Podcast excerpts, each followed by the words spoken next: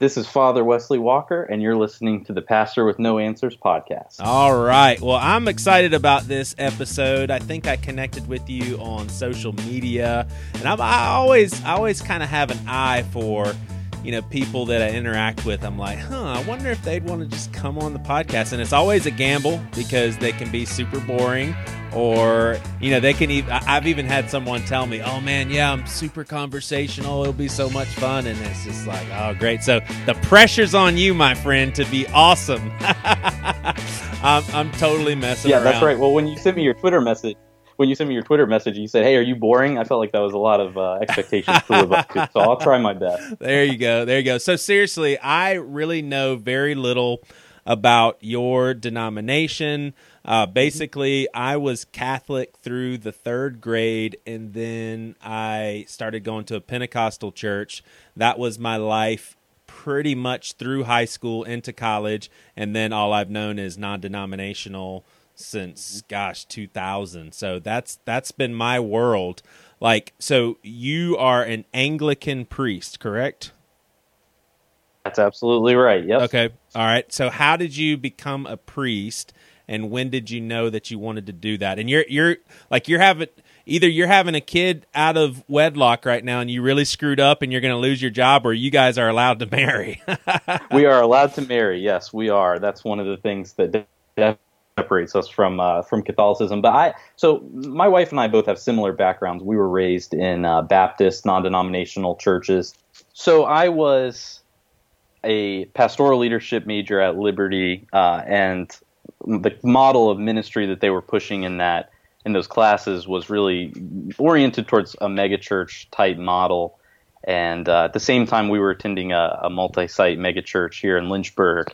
And just after being in that world and some of the things that were being taught to us uh, in class, and, and being at a church where the the music before the service started was was secular top 40 radio, and then uh, the pastor wasn't at the location, and uh, he was being beamed in from somewhere else, and the band comes running out onto the stage to start the service, and it just it felt like a concert. And I just we knew what we weren't, uh, we just didn't know what we what we were yet. And so I was at a bookstore and picked up uh, Saint Athanasius's On the Incarnation with the foreword by C.S. Lewis, and just was really gripped by the beautiful theology that that that book contains, and realized there was a big disconnect between uh, between what I was getting at class and at this church and, and what the really historic faith has been.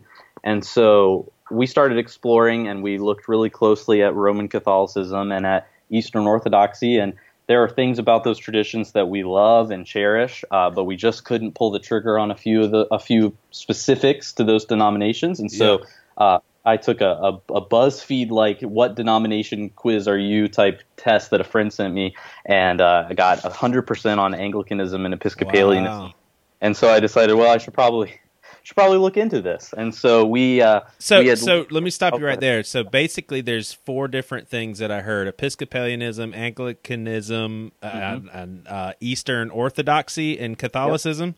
Yep. Mm-hmm. I mean, are are all of those? Do they share some common ground? I mean, is there like a Cliff Notes version of of the difference between all of those? Yeah. So um, traditionally, Anglicanism and Episcopalianism have been synonymous. Okay. Uh, that that has differed since about the mid 2000s. Um, in the mid 2000s, the Episcopal Church, uh, which is the Anglican Church of North America, or had been, uh, they started consecrating openly gay bishops okay. uh, who were non celibate. And so that caused a lot of conservative Episcopalians to leave. Gotcha. Um, and so those conservative Episcopalians who left are typically what we refer to now as Anglicans. Okay. So uh, the church I'm a part of, which is a result of that split, is the Anglican Church of North America whereas the Episcopal Church is the kind of more progressive group that's mainline group that's left over from that. So um, we're we're somewhat similar insofar as we have a shared heritage, but we're different insofar as we're probably the more conservative of the two. Gotcha. Groups. Are are you like? Would you describe both camps as at odds with each other because of the split, or are you are, are you past that, or what? Um, there's definitely conflict. It was definitely worse, you know, seven years ago, eight years ago, and this was actually before we were even Anglican. Uh, but there were churches that tried to leave, and I, I don't know how much you know about Episcopalianism, but kind of the joke is, especially in the South, uh, the Episcopal Church is where the lawyers and the doctors went, you know, and they have these historic, beautiful buildings. Yeah. So some of those churches that tried to leave, they wanted to take their buildings with them, and the Episcopal Church actually ended up suing individual congregations and dioceses that were trying to leave for the property. Uh, so they won a lot of those cases, um, and so there that that definitely caused a lot of hurt feelings on both sides. And Yeah. we're definitely we're definitely at odds theologically, and and it it's any conflict like that that's close to home is definitely going to hurt more uh, Totally. when people are fighting. So right, you so- know one of the one of the tragedies, I guess. Of, Yeah. of Yeah, totally. So this will probably sound super stupid, but like if I had to if I had to take a stab at the difference between uh, Episcopalianism, Anglicanism, uh, as as opposed to Catholicism, I would say they look a lot this like the same on the outside, but one's Protestant, one's Catholic, which everybody kind of knows the differences there. Is that is that accurate or Yeah, that's definitely fair. Uh, we are both sacramental traditions, so we we both you know celebrate the Eucharist as the that's the center of our service on Sundays. Um, but yeah, we definitely have a lot of differences. We don't have a pope. Our clergy can marry. Uh, we would kind of see Scripture as a distinct and higher authority than church tradition, whereas Catholics would kind of see those two as Gotcha. synonymous. So, so there are definitely differences, and of course, for us, we see Catholics as a as an expression of apostolic Christianity. They are they have apostolic succession. Their sacraments are valid. They don't really return the favor to us. So, so uh, like I have some Catholic friends who always tell me that I need to come home, you know, and be in a in a valid expression of the church and that, Yeah. that kind of stuff. So, you know, Now, am But- I correct to say that both you guys and Catholics are y'all all on the same page every Sunday? Like everybody's doing the same sort of mass, loose, loosely related sermons, or Yeah, sort of. We definitely parts of our service will be familiar to Catholics. Um, we use the Book of Common Prayer, which is a document that was created during the Reformation period. Thomas Cranmer uh, is the name of the Archbishop of Canterbury who really was behind that. He's he's a theological genius, kind of our Martin Luther in a way, but he uh, crafted this this Book of Common Prayer, which is was definitely based on Catholic liturgies and uh, the historic church's practice, but it also definitely added a slightly Protestant flavor to it. yeah, Um, and so I, you know, maybe I'm biased. I think that the Book of Common Prayer is maybe the most beautiful expression in, of worship in all of Christendom. Uh, and I, I, I appreciate a lot of Catholic masses. Sometimes I go on Saturday night just to. It's nice to go to a service where uh, nobody really knows me, and I can kind of sit in the back and just watch and not really do anything yeah, and uh, and so I, I love their service. There are definitely parts that are different. Um, our, we do a corporate prayer of confession before communion, and they don't because you're required to go to private confession for them Yeah. beforehand. So just things like that that are different, but uh, definitely the structure's the same. My my father-in-law was raised Catholic, and when he comes and visits our church, he can he still remembers parts of the liturgy that he learned when he was seven. You know? Yeah. So yeah.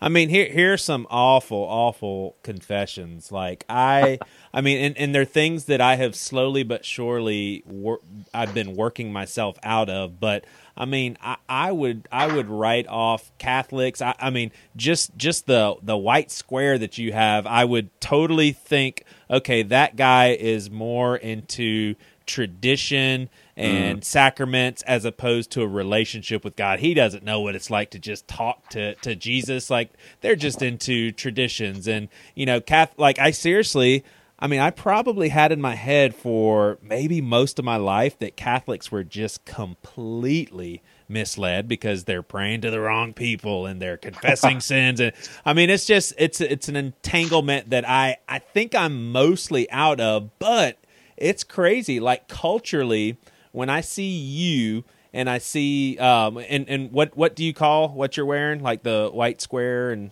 uh, this is a clerical clerical. collar. Yeah, yeah. Yes. So when when I see that, I immediately think, okay, that dude. I don't know if if we would be able to hang out and and have a beer and watch football like and I know that's I know that's wrong and I know that's not accurate but it's almost like okay that dude's kind of set apart like he's different yes and and you know uh, it's funny because that you would have that kind of conception because the thing that they say about Anglicans is where two or three are gathered there's a fifth yeah. so we definitely know how to party but um, but I mean that is it, there is a sense in which the collar is there to separate uh, clergy from from other people. So uh, the black shirt symbolizes that it ordinary. Uh, but one of the things I've noticed that's really interesting is when I'm in public, uh, all kinds of people will come and talk to me, and sometimes it's really positive things that uh, you know they just want to share something with me, or they want to ask a question. And other times it's i get to hear all their criticisms of everything that bad that christians have ever done. Yeah. Uh, and the point is though that in those situations i get to be a pastor to them. Yeah. Uh, and i think that there's an advantage to that part of, of wearing the collar that goes beyond mere symbolism insofar as it gives people a sort of safe haven uh, even when they're out and about in yeah. public uh, anywhere yeah and I, I, I I like that for sure. I, I am curious, like with you having listened to Bad Christian mm. uh, a handful of times, and and and be as honest as you can. Like, are you uneasy? Like, how does it make you feel when I really downplay my role as pastor? Because it's not in a it's not in a way of me wanting to shirk responsibility. Like I don't mm. care about people. I do believe that I have a let's say natural or spiritual gift of pastoring, but mm-hmm. I definitely don't want that distinction. And I think it's maybe because I see so many pastors in my shoes that magnify that and then they fall flat on their faces because they're untouchables. But how uneasy are you with how I carry myself in general? You know what? I'm I'm not that uneasy. I, I certainly, you know, as far as some of the content of Bad Christian, I I think we would disagree theologically on some things. Yeah. But I, as far as the way you carry yourself, I don't I don't think that necessarily makes me uneasy. I, I think that one of the strengths of Anglicanism is that we're used to a bit of di- theological diversity and, and diversity in practice. Even some Anglican priests don't like to be called father. They would rather be called reverend or pastor, and uh, they're a little uncomfortable with some of the some of that what they might call cat, you know, big C Catholic yeah. uh, symbolism. And I think that's okay. Uh, I don't I don't necessarily think that every Anglican priest has to do it this particular way where they're called father or whatever. I don't think that's what's important. Um, and I don't think that it, you know, I think I think fundamentally it's okay to say that we probably we may have some differing ideas about ministry, but I don't. I, that doesn't necessarily make me uneasy. Um, it's just we're just in different contexts, and I yeah. think that that's I think that's okay. Um, I think that there are probably times where it's okay to let your hair down a little bit more, and right. I think I think I don't have a serious problem with that at all. Yeah, yeah. Do you do you ever find yourself thinking? Uh, so you know, obviously, I, I probably take it to uh, an extra level of being open and transparent and honest and all that. And, and there's definitely people in my on, on my team, so to speak, like non-denominational churches that would say, yeah, that's way too far. You need to limit, you know, some of that sharing to maybe three close friends and not do that publicly. But do you ever find yourself, I guess, feeling like people are perceiving you as way better than what you are because that's you know I, I, just just the 10 minutes that i've talked to you you're not full of yourself. You don't think that you're you know way more than what you know you're just a genuine dude that i'm sure cares about people and you want to dedicate yourself to ministry. Do you ever find other people though kind of thinking no that dude he must walk on water. He must have a, a better relationship with god. I mean how, how do you filter all that? Yeah, I mean it's it's hard to tell sometimes in public. I, I get a lot of I get two main reactions: uh, people who look at me or engage me in a really positive way, and other people who uh, all of a sudden take an interest in their shoes when I walk by. and uh, and I mean, you know, I when people may have that, I think it's it's a lack of it's a symptom of a lack of relationship. If that's their perception that I walk on water, that I'm you know some extra holy person because I'm not, and I and I think that's I think that's one of the actual benefits of being a priest is that we get to kind of, you know, I, I get to do these sacramental actions or I get to relay the absolution after the confession to the congregation. But none of that is because of me. Yeah.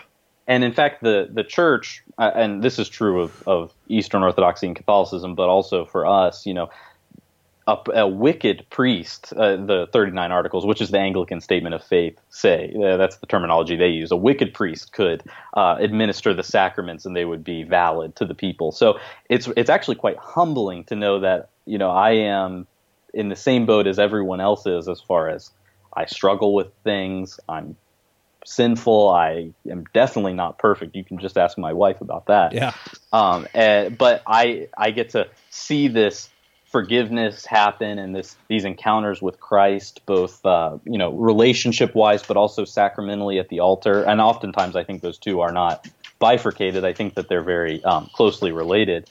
But uh, so yeah, I don't. I, I it makes me a little sad when people have that view. But at the same time, I mean, I, I, I do want to be able to provide leadership for people and, and help when they need it. And so I'm glad if even if maybe their their preconceived notions of me are different, that they may because I'm wearing a collar or whatever may feel comfortable coming up and talking to me. Right now, now would you have someone that that considers himself a part of your parish? Is there anyone that you would rely on for spiritual leadership, or is that something that you reserve to other priests or your superiors, or however that works? It kind of depends on the on the situation. So we have I'm actually the curate, which would be like the associate pastor at our parish. Okay. So there is another priest there. He's what would be the senior pastor. So as far as how we do things at the church, I mean, he's really the boss, and I mm-hmm. sort of answer to him. And I definitely get a lot of counsel from him, and I, I would definitely consider him my spiritual leader, besides my bishop, um, who is also he's sort of the head spiritual leader of his whole diocese. But there are definitely individual people at, in the church who I feel like I can turn to and I could talk to and I can get their insight into uh, things from. So I, I, I absolutely would rely on certain people in the parish who I know are really solid people. In fact, there's one of these guys that I, we're trying to get him ordained uh, as we speak. So um, but yeah, I, de- I, definitely have no reservations about that. We we do believe in because um, you hear Baptists and non-denominational people kind of say, uh, "Well, I believe in the priesthood of all believers." Yeah, and we do we do believe in that. Uh, our our we differentiate between maybe kinds of priests and, and ordained people and lay people, but all believers, you know, have something valuable to contribute. And yeah. so far from us to neglect someone's insights just because they don't have a collar on. You yeah, know, yeah, yeah, totally. That's the right way to so how how how would you describe that then? Would you say that you you have a unique spiritual calling that other priests also have that the non-priests don't have? I mean, is that is that fair? Yes, I think so. Um, I mean, I think that there's a sense in which to be a Christian is to preach the gospel always. St. Francis of Assisi is kind of misquoted as saying, preach the gospel always and when necessary, use words. And I think that's a calling for all Christians. But there are specific people who are called to preach the word and administer the sacraments within the confines of the church. And so I think that's uh, that's definitely how I see myself called and how most Anglican priests would describe their calling. Yeah, and so it's you didn't make like in, in your and obviously our listeners can can make this call but you you would say that you didn't decide this. It it chose you. Like god said no i want i want wesley to do this. Yeah i think so. I and i think there is a sense in which we cooperate with that will. So i'm i'm not a you know a determinist or anything like that. So i definitely cooperate. I had to answer the call but i definitely think that men who are called to holy orders are done so by the Holy Spirit. And we have a we have a fairly robust process that uh, you in in you undergo that it's not just about whether you feel that call personally. It's you have a committee of people from the church who are praying with you for months. I, I think mine lasted eight months. The average one is somewhere between six months and, and nine months usually. Um, and so you just spend that time praying with them, and then you spend time praying with the bishop and meeting with the bishop and talking to the bishop and being counseled by the spirit bishop, and uh, and uh, that, that that whole process is long, and and a lot of people don't make it through, and so we definitely see the Holy Spirit as working in those situations to kind of help you determine whether that call is real or whether that's something that is a figment of your imagination or if maybe there's another opportunity for you to use your spiritual giftings that's not in ordained ministry. Um, and so uh, I, I, think it's a, a, blessing to have that and to have the backing of the church going into it um, rather than kind of deciding to strike it out on your own. Yeah. yeah. Definitely more comfort in that for me anyways. So. Yeah, totally. Well, let's get into some of the the beliefs theologically, culturally and all that stuff. Like do y'all believe that and and I I've got a lot of these questions so we can't get deep into any of them, but do y'all believe that the spiritual gifts are are active today like speaking in tongues, prophesying and that sort of thing? So one of the things you'll probably find out as we're talking through some of these issues is that I have to kind of caveat a lot of these questions sure. with what our particular uh, parish and diocese might think, but not all Anglicans think the same about uh, a lot of these things. In and fact, you guys have find, that freedom.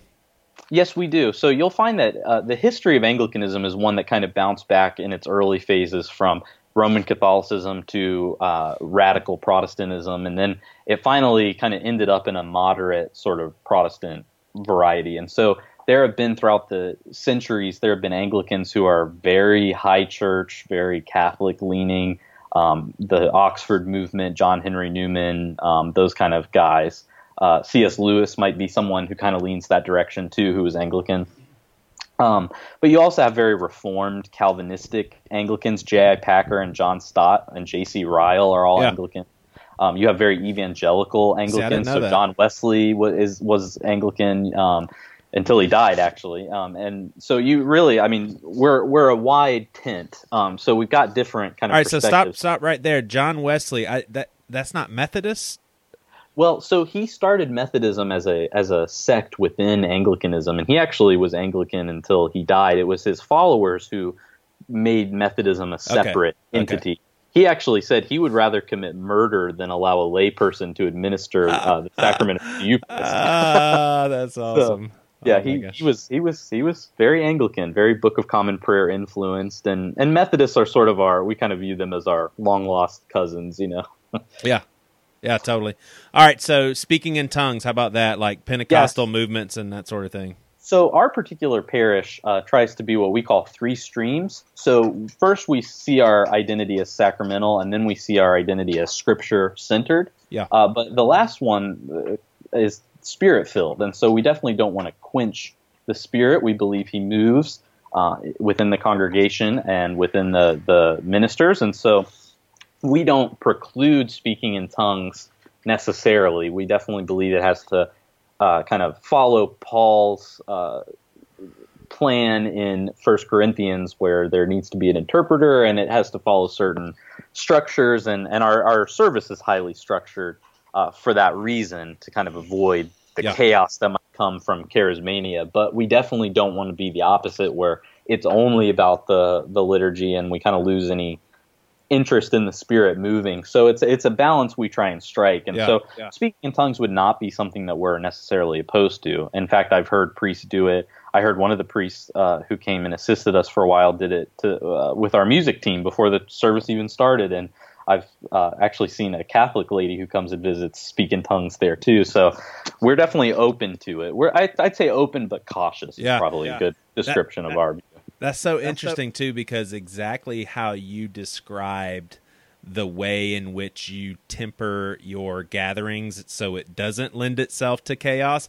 I would say non denominational churches, or at least the ones that I've been accustomed to, they do the same thing just in a different way. Like we have an order of service. No, no, after the two songs, we're going into the message. No, no, no, no, no. You can't. We're not extending this thing here because you know you typically have to get people in and out because you have multiple services and stuff. So that's that's super interesting. What about? Think, oh, oh, go ahead. Sorry. No, no, no, no. Go ahead. Well, I was going to say. I think. I mean, you hear the word liturgy thrown around in more sacramental traditions that get kind of accused of being not spirit filled. You know, Catholics have a liturgy, Orthodox have a liturgy, Anglicans have a liturgy. But I think really we all have a liturgy. I think having a liturgy is inevitable. It's just a question of what does that liturgy reflect? What are the theological values underlying that liturgy? And so I think um, you know, sometimes people will say, "Oh, I'm not really into liturgical worship," and then they'll say they go to a non-denominational church that very much sounds like what you describe, and that sounds to me like a kind of liturgy. So yeah, yeah, totally. All right, so how about the afterlife? Is you guys have traditional views as far as heaven and hell? Um, again, we've got some uh, mixtures in there. I mean, C.S. Lewis's The Great Divorce is a huge book for me on how I might think about the afterlife, and that certainly uh, depends on, on who you ask and what it is you mean by traditional, I suppose. Yeah, uh, I, I, reckon people that accepted Christ, they get to be with Him forever, and then the people that did not, they're they're somewhere consciously being tormented in some sort of way. Yeah, that's that's probably the default view for most Anglicans. I think that um, some of us believe in purgatory.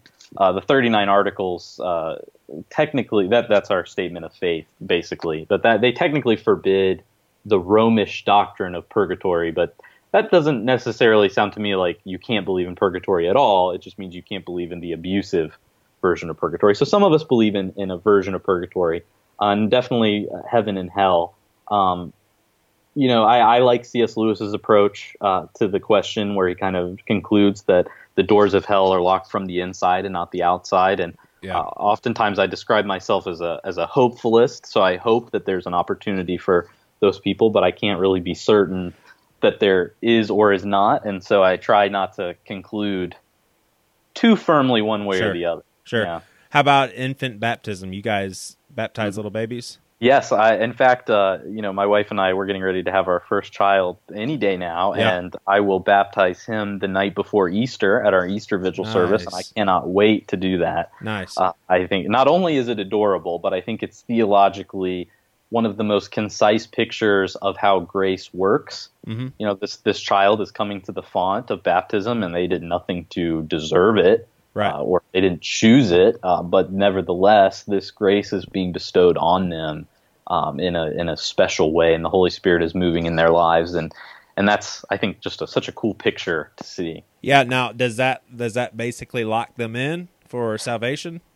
Uh, well, we would say they are. Uh, in fact, after the baptism is over, you know, in the prayer we say, "We thank you for this child who is now regenerate by the Holy Spirit," and um, and then we anoint them with oil, and we say, uh, "You are sealed by the Holy Spirit and marked as Christ's own." And so they're definitely a part of the church uh, as much as anyone else is. But like anything, I mean, as they grow up, they're free to leave the church. Uh, they could decide after going through confirmation classes that, that the church is not for them, or yeah. even as adults, they could walk away from the faith.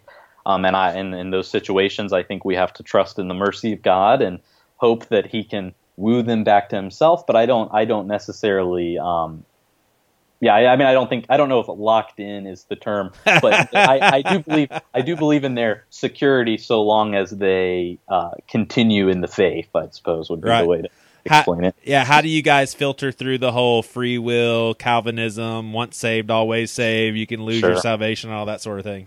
Yeah, it, again, it depends on who you ask. We got some really Calvinist people, and we got some not so Calvinist people. I, am myself am not so Calvinist. I have been highly influenced by C.S. Lewis and, yeah. and all that. So I, I definitely believe that uh, that God has what we call prevenient grace. He makes the first move towards us and enables us to respond to Him, and um, we can also reject him, and I think there are lots of examples in Scripture of people rejecting him, and I I have been an example of someone rejecting him at times in my life, and yeah. so um, so but you'll find Anglicans who are five point Calvinists who you know they'll they'll be they'll argue with you about it just like any other Calvinist would. So now now Catholicism doesn't have that same sort of liberty with mm-hmm. doctrine, does it? Yes, and that is often one of the ways that we're critiqued by Catholics is they'll say uh, we're sort of wishy-washy. Yeah, uh, I, I, like to use the term flexible, but yeah. you know, I guess it's a matter of perspective. But some issues they're very um, they're very flexible on. Catholics can be, and then other issues they're not, but they don't really enforce them. I mean, uh, I don't know how familiar you are, Father James Martin, who's a Jesuit. I mean, he's an LGBT affirming priest in the Catholic Church who's actually pretty high up yeah. and has written books on the subject and uh, hasn't really been formally disciplined. So yeah. I, I don't know. it's like they don't have flexibility, but they sort of do anyways, and kind of a an interesting system. Yeah. So I know the uh, uh you you kind of explained how two groups kind of went in two different directions. Would you say that most uh, uh, Anglicans are not affirming, or or what people would call affirming for the LGBTQ? Yeah. In the Anglican Church of North America, we are not LGBT affirming in the sense that we would condone relation, same-sex relationships of sexual nature, uh, or we also wouldn't do marriages. Yeah, that's not to say that we wouldn't welcome LGBT people into our church and offer them a spiritual home and uh, a very warm welcome. I mean, I, I, certainly would hope that anyone of any sexual orientation would come to our church and hear the gospel proclaimed and want to participate in the life of the church. We would just ask that they, uh, you know, I mean, maintain the same kind of sexual conduct expectations that we would ask of anyone in our church. I mean, we wouldn't want you know anyone committing sexual immorality, and that's kind of how we would view uh, active same-sex actions. So. Uh, you know, but we would handle those situations with grace and with love, and we want to be humanizing to, to everyone and not, you know, treat them as if yeah. they're less than merely because of that. Um, yeah. So I, I, you know, we as the church as a whole in America, I think could handle that issue a little better. But Go Anyways, figure, man. I, Go figure. yeah, yeah, right, exactly. yeah, you know, you know, it's crazy. And um, interestingly enough, um, after I get off with with you, I'm going to be interviewing another uh, listener of this podcast who actually reached out to me in appreciation with how uh, the bad Christian guys and, and me on Pastor with No Answers mm. handles um, the LGBTQ community as a as a lesbian. She actually mm. says, "Look, I was brought up in the conservative mindset as well, and she is very comfortable with." our approach of hey we don't have all the answers we we don't have it figured out we were just you know basically non-affirming clearly maybe a year and a half ago and now we don't feel that way at all you know and it's just like right what what I understand, I understand the LGBT com- community. They've been burned and abused by the church at such a deep level to where I I don't want to make rules on how they get to respond to uh, you know to Christians and church and everything, but I do I would want to encourage people that are on the affirming side to understand that there are people that they can't they can't help what they believe.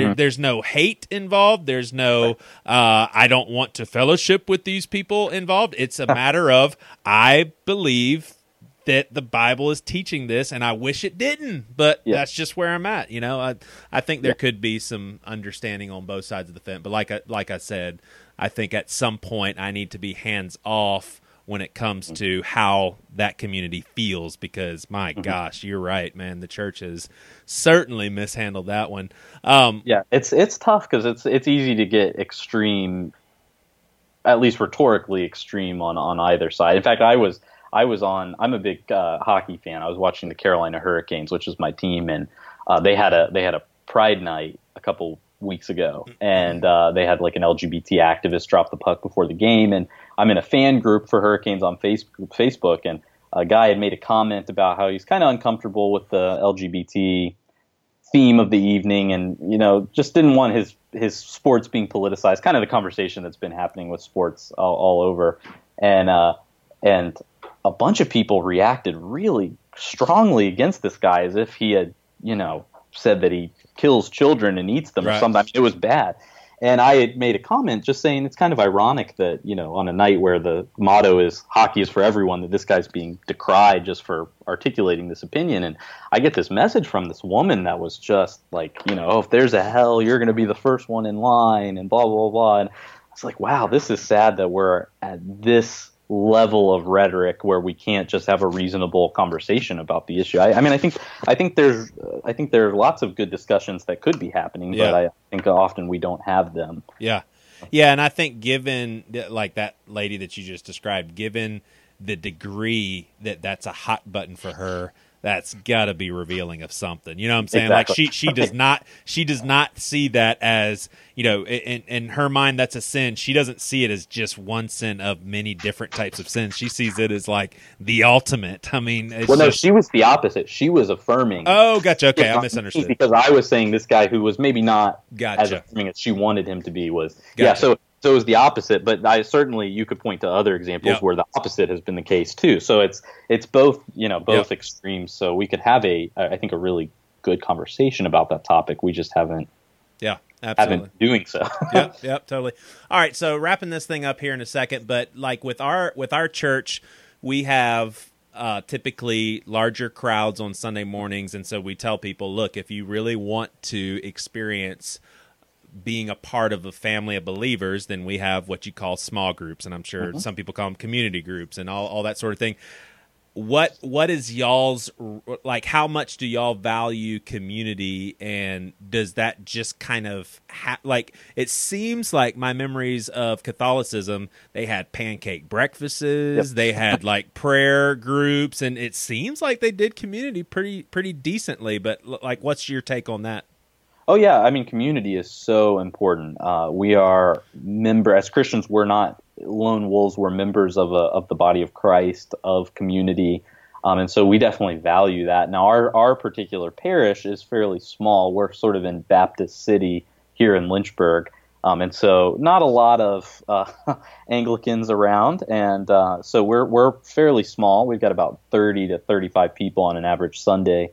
Uh, but but because of that, we have a very tight community. I mean, it's it's kind of like our church is a community group, and uh, and so we do a lot. We do uh, evening prayer on Sunday nights, and then uh, we do evening prayer and communion on Wednesday nights, and we uh, we definitely do a lot of kind of Christian education activities. We do Bible studies and book studies and and all that kind of stuff, and so we definitely value community. Some of our best friends are people who are at our church, and, and it's a, definitely a robust community that I think is attractive to a lot of people who come and visit. They end up really liking that. You know, when you're not here on Sunday, people actually miss you when you're gone. Yeah, yeah, and, uh, and all that, and and there is a sense of accountability with that, and and I, so yeah, I, I, we could not value community higher. I don't think it's it's highly important for for Christians yeah. to yeah, you you know what is is appealing to me, and correct me if you think I'm wrong here. It seems like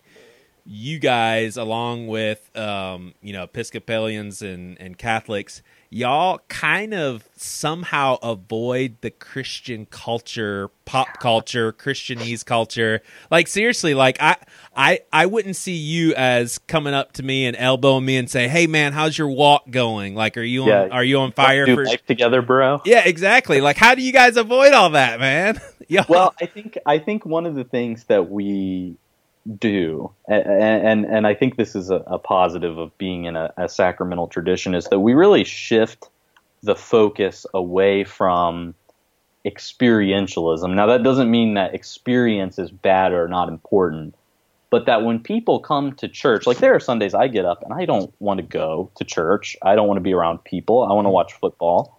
Uh, but I go and I say the prayer of confession while I'm on my knees and I receive absolution of my sins. And then I go to the altar and I, I take communion and, and all that. And I, and that's just such a, that's such a, what I might call a capital R real experience. Yeah. You know, and it, it's just hard to, want to substitute that with with other things with like the the rock band or with the you know doing life together kind of mentality. And I, I, and not that those things are all bad either. Right. i mean it's it's easy to sound snobby when we're talking about that. It's not that it's bad. It's just that to me i think that there i i, I just I, I walk away from our service even when i go into it not wanting to be there feeling fed. And i know that i've been fed because this is an objective thing that happens during the liturgy um, during the service. And so I, I, you know, I, I think that when we're having that experience, it is maybe less anthropocentric, uh, less centered around us, and yeah. more theocentric.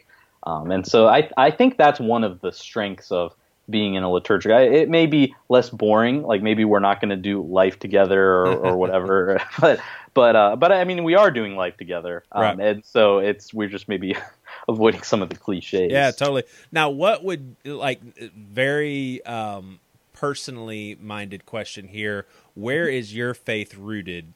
Like, uh, uh, you know, have you had any experiences that that you can revert back to, or is it strictly, man, I I trust the traditions of my forefathers and the faith, or like if if someone said, "Look, I really want to believe in God and I respect you as a person." Like, how? Why do you believe? Like, I I, I need help. Help me with my faith. Why do you hmm. believe? Yeah, that's a great question. Um, I mean, I think that there are a lot of ways to answer that too. I, I every Sunday, well, it's not experientialism. That objective reality that comes from what I think, I, I think Scripture testifies to it. I think that the church tradition testifies to it. That objective sense of knowing that God is working on your behalf in the Eucharist, um, in the sacraments, um, in the absolution. I, I, mean, I think living in that rhythm replaces any singular experience that I've ever had, if that makes sense. And I've had spiritual experiences. I've been a Christian since I was little, um, and so I definitely, I definitely have a number of those that I think confirm the larger narrative of Christianity and my walk and all that. But that that rhythm is just so powerful to yeah. me um, because it, it does kind of take the burden off the individual. It's not about trying hard. That's not what gets you there. It's this act that God has done for us, and it's a constant reminder of that. Um, and it's just it's so it's so interesting when to kind of juxtapose living that rhythm versus kind of living what I was raised in and, and kind of that kind of megachurch mentality. Uh, not to bash megachurches. Yeah, I, yeah sound like I'm being no. super uh, so, so super when, condescending. But so when you think of communion, for example, I, I just want to make sure that I'm not missing something. Like, mm-hmm. is there is there anything deeper than what it represents? Like, is there something active and living in that when when you guys take communion?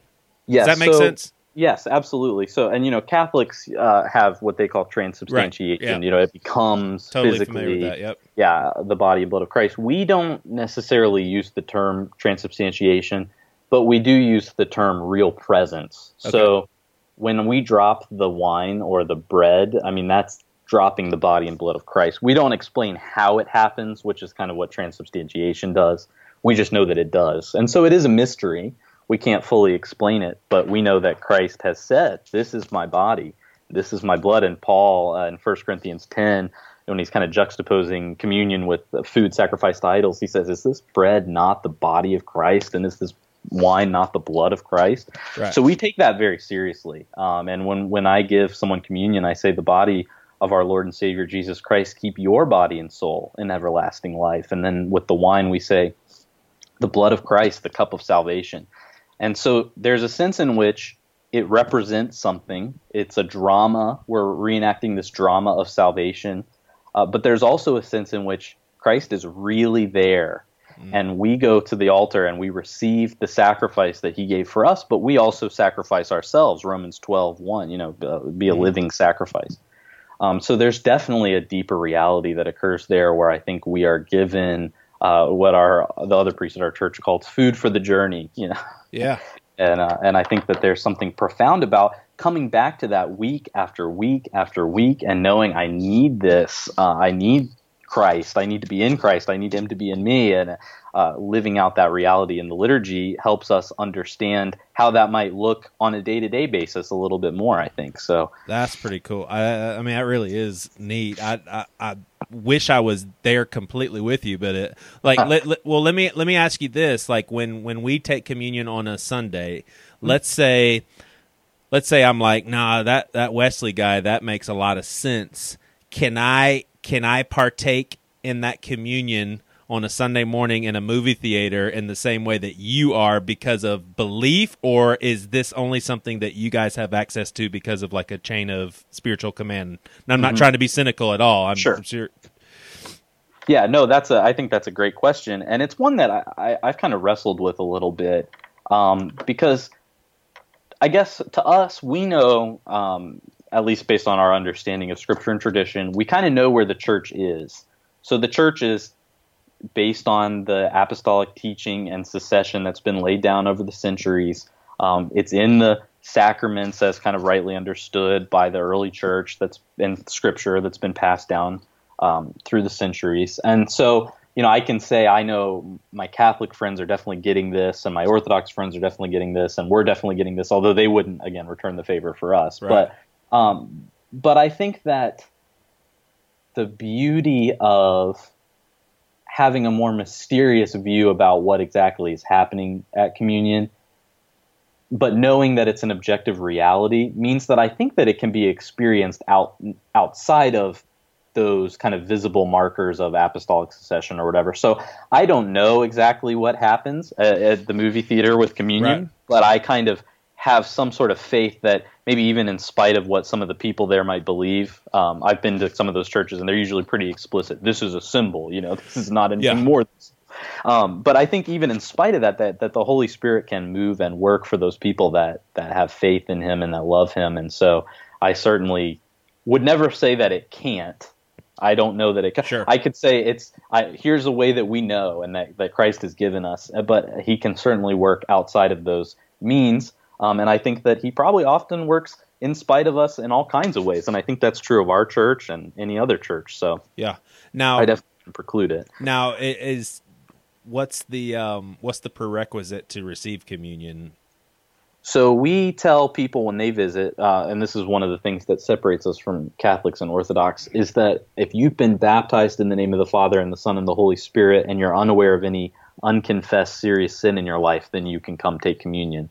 Um, so my Baptist family can come take communion. My wife's Baptist family can come take communion, and we love it when they do. Gotcha. Um, and the, you know, it's not about assent to our particular understanding of communion.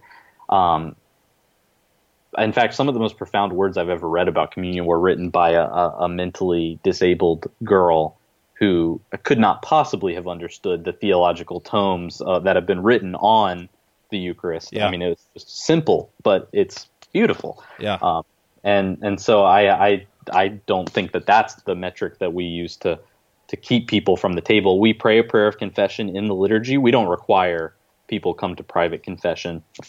We encourage it. Some people should, but not everyone has to.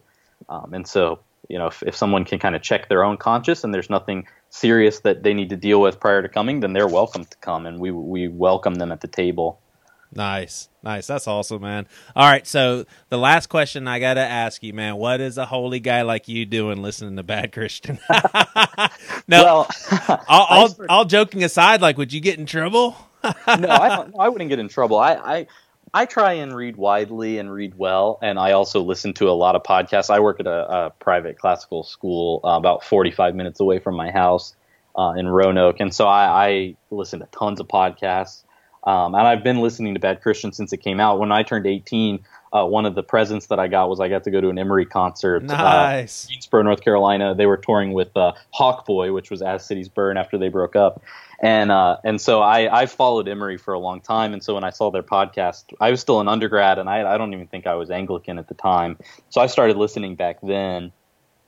And then I just have kept listening, and even when I disagree, I mean, I think it's good to engage and to be listening and to be thinking about some of the issues that are raised. And so I might conclude differently than you all, but I certainly appreciate hearing kind of the perspectives that are raised there. Um, oh, awesome. Well, so, it, I, yeah. yeah, it actually means a lot to have a, a diverse group of listeners. So mm-hmm. I appreciate you listening. I appreciate your time. I actually do feel way more knowledgeable, and I really, really like what you guys do, man. I, I'm not just saying Yeah. that; it's really cool. So congratulations to you and your wife. I think she's signaling that you guys need to leave right this second. I wish we've been we're nine days overdue at this point. Oh my gosh. happened. Yeah, our, our first was seven days overdue, but Oof. we, we had it scheduled. So we're like, Oh, uh, if, if, if it's seven days after, we're going to take that thing out. So Well, if you think about it, she's going to be induced on Thursday if he's not here. So prayers are appreciated Awesome. uh, uh, leading up to that. So awesome. Well, Wesley, thank you so much, man. yeah, thank you. If you're ever in Lynchburg, come uh, come worship with us.